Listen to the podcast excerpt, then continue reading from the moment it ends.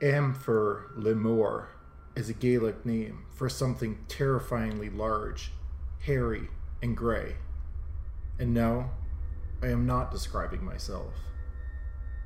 The name is given to what is also known as the Big Grey Man of Ben Macdui Mountain in the eastern highlands of Scotland. The Grey Man, for short, is a cryptid creature said to resemble Bigfoot.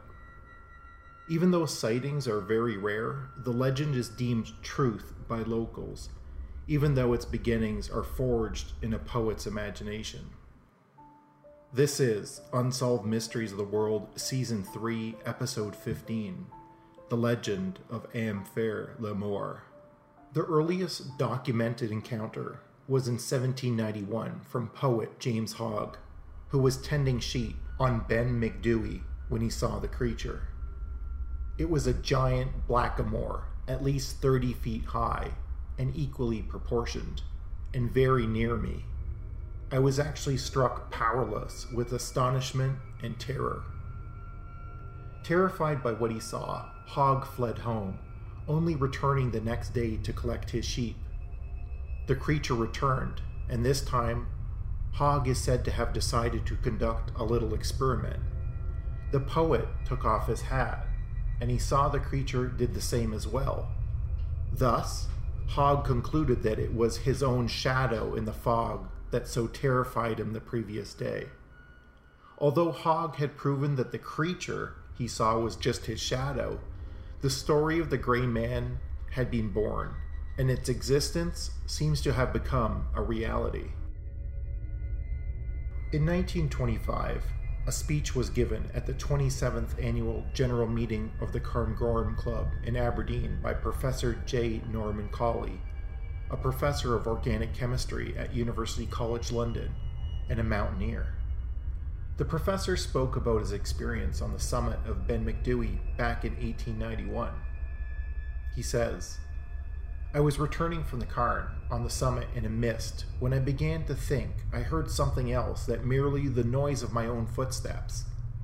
But then, for every few steps I took, I heard a crunch, and then another crunch, as if someone was walking after me, but taking steps three or four times the length of my own. I said to myself, This is all nonsense. I listened and heard it again, but could see nothing in the mist. As I walked on, and the eerie crunch, crunch sounded behind me, I was seized with terror and took to my heels, staggering blindly among the boulders for four or five miles, nearly down to the forest. Whatever you make of it, I do not know. But there is something very queer about the top of Ben Macdui, and I will not go back there again by myself. I know this. The professor's speech created a sensation, and soon a lot of hikers were experiencing the same phenomenon on Ben Macdui the feeling of being watched, of being followed, of hearing footsteps behind them. Climbers have also reported similar experiences, many describing uncontrollable feelings of fear and panic, some seeing a huge gray figure behind them, and others just hearing the sounds. For example, in 1904, climber Hugh D. Welsh heard unexplained slurring footsteps near the summit of Ben Macdui and had an eerie feeling of apprehension while in 1945, Peter Densham, a mountaineer and rescue worker, heard a crunching noise and was overcome by a feeling of apprehension. And in 1948, Richard Frere, a climber, wrote about his sense of a presence utterly abstract but intensely real on the mountain, and he heard an intensely high singing note. In 1958, an encounter was published in The Scots magazine by naturalist and mountaineer Alexander Tewnion. In October of 1943, I spent a 10 day leave climbing alone in the Cairngorms. One afternoon, just as I reached the summit of Ben Macdui, mist swirled across the layer it grew and enveloped the whole mountain. The atmosphere became dark and oppressive a fierce, bitter wind whisked among the boulders, and an odd sound echoed through the mist. A loud footstep, it seemed. Then another, and another. A strange shape loomed up, receded, came charging at me. Without hesitation, I whipped out the revolver and fired three times at the figure. When it still came on, I turned and hared down the path, reaching Glenderry in a time that I have never bettered. You may ask, was it really the gray man? Frankly, I think it was.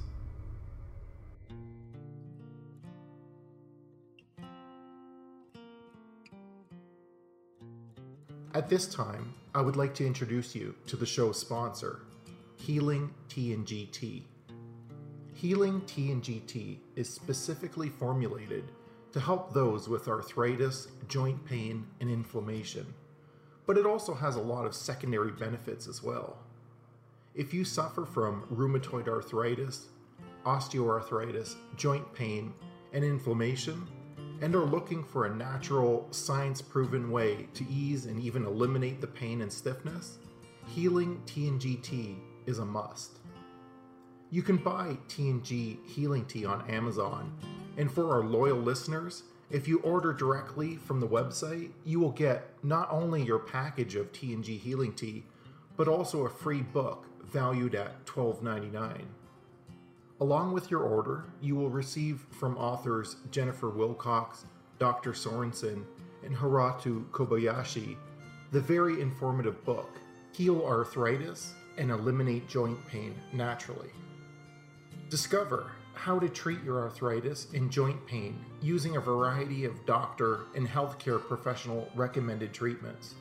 Learn what works and what does not, including the latest medications alternative treatments, natural health supplements, the arthritis diet, pain free exercise, and surgeries. You will learn about science driven studies that prove you can overcome arthritis. This book will be made available to you free of charge when you order Healing T&GT. Simply shop online at Amazon, or if you would like to take advantage of the free book offer and free shipping, order directly from the website. Ordering instructions will be in the show notes and on our Facebook page. This is a limited time offer, so do not wait. If you have arthritis and want to eliminate costly and often harmful medications, try T&G Healing Tea. Seriously, it is less than a bottle of pain medication and it tastes great. Again, you will get the free book, Heal Arthritis and Eliminate Joint Pain Naturally, with your order. And you will get free shipping. That is an incredible deal just for our listeners. Order T&G Healing Tea today. And now, back to the podcast. Local resident Richard Frere told of a friend of his who decided to spend a night camping on the top of the mountain in 1940 in his tent near the cairn, he began to suffer a feeling of morbidity and a sense of unreality, but he finally fell asleep.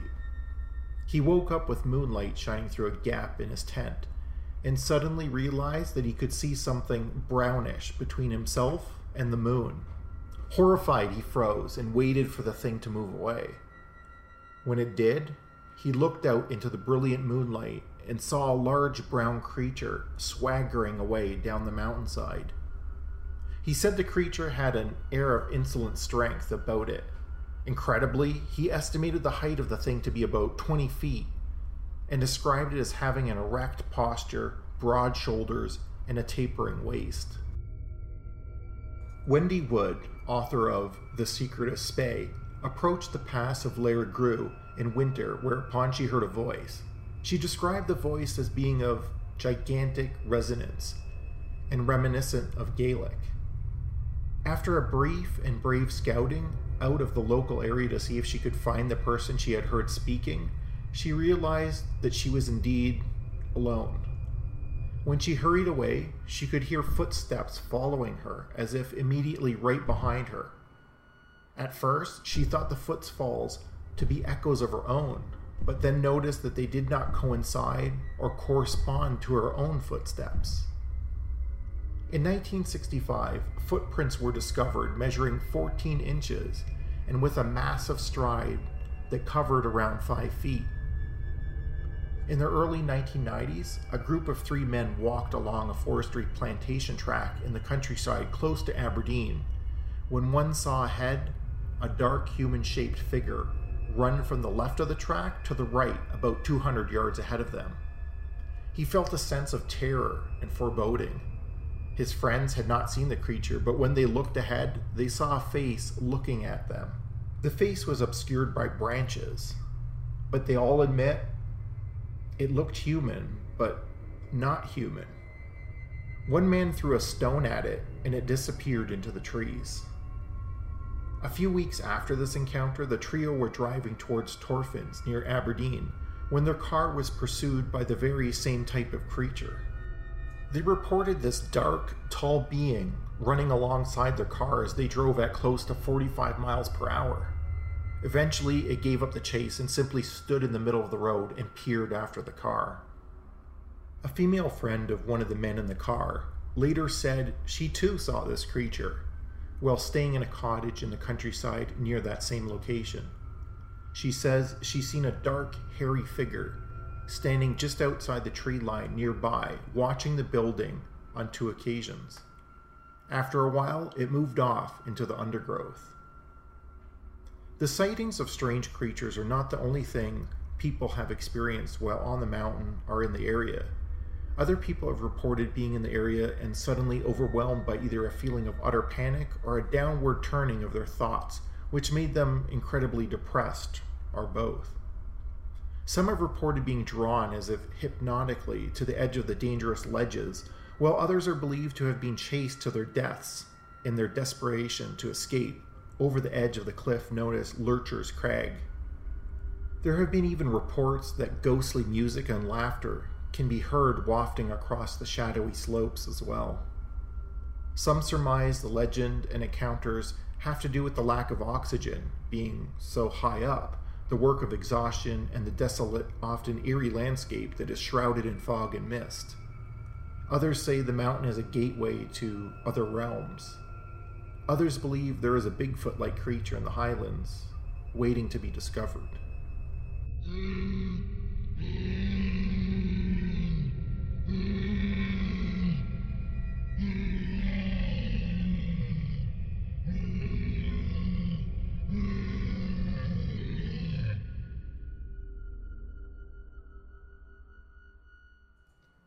Have you ever tried to find a cheap hotel room and you open up Expedia, then you open up Trivago, then Booking.com, then Hotels.com, and so on and so on, trying to find the best deal from all the hotel discount and booking sites? What if I told you you could do one search in one window, either online or using your mobile device? What if I told you that you can take all these discount search sites, combine them into one easy to use app, saving time and money? It basically finds the cheapest price anywhere. There are no additional fees, including taxes, and the app is free to use. What you see on the screen is the exact amount you will pay. Now, this isn't a separate booking app. It is a comprehensive yet easy way to do hotel searches. Think of it as a cheap hotel search engine. It simply finds the best deal for you. Savings are incredible, sometimes up to 70% off. There are even options such as pay now, pay later, free cancellations, no credit cards required. With a database of over 270,000 hotels, 46,000 hostels, 500,000 bed and breakfasts, and 1.3 million apartments, you will be sure to find the best hotel at an incredible price. Now, do you want this app? Find the best hotel room at the best price. Just visit www.experiencethis360.com. At the top links, you will see a link called Best Travel Deals. Click that or use the drop down menu to get to a specific area. Links will also be made available in the show notes. Again, that's www.experiencethis360.com. Now back to the podcast. Thank you for listening to Unsolved Mysteries of the World. If you enjoyed this episode, remember to find us on iTunes, Google Play, Stitcher, TuneIn, SoundCloud, or your other favorite podcast directory, and subscribe, rate, and review. We would really appreciate your support. If you haven't already, join us on Facebook to enhance this episode with photos, illustrations, and lively discussion. Look for our suggested links and do share this podcast with others. Perhaps you or someone you know will have a solution to this mystery. This podcast is created by Cold Rasta Studios and includes music and sound effects by John Savoy, Albert Ray, Gerardo Garcia Jr., Rana Szilard, Mattia Cupelli, Alex Lisi, Martin Kahlberg, and Adrian von Ziegler.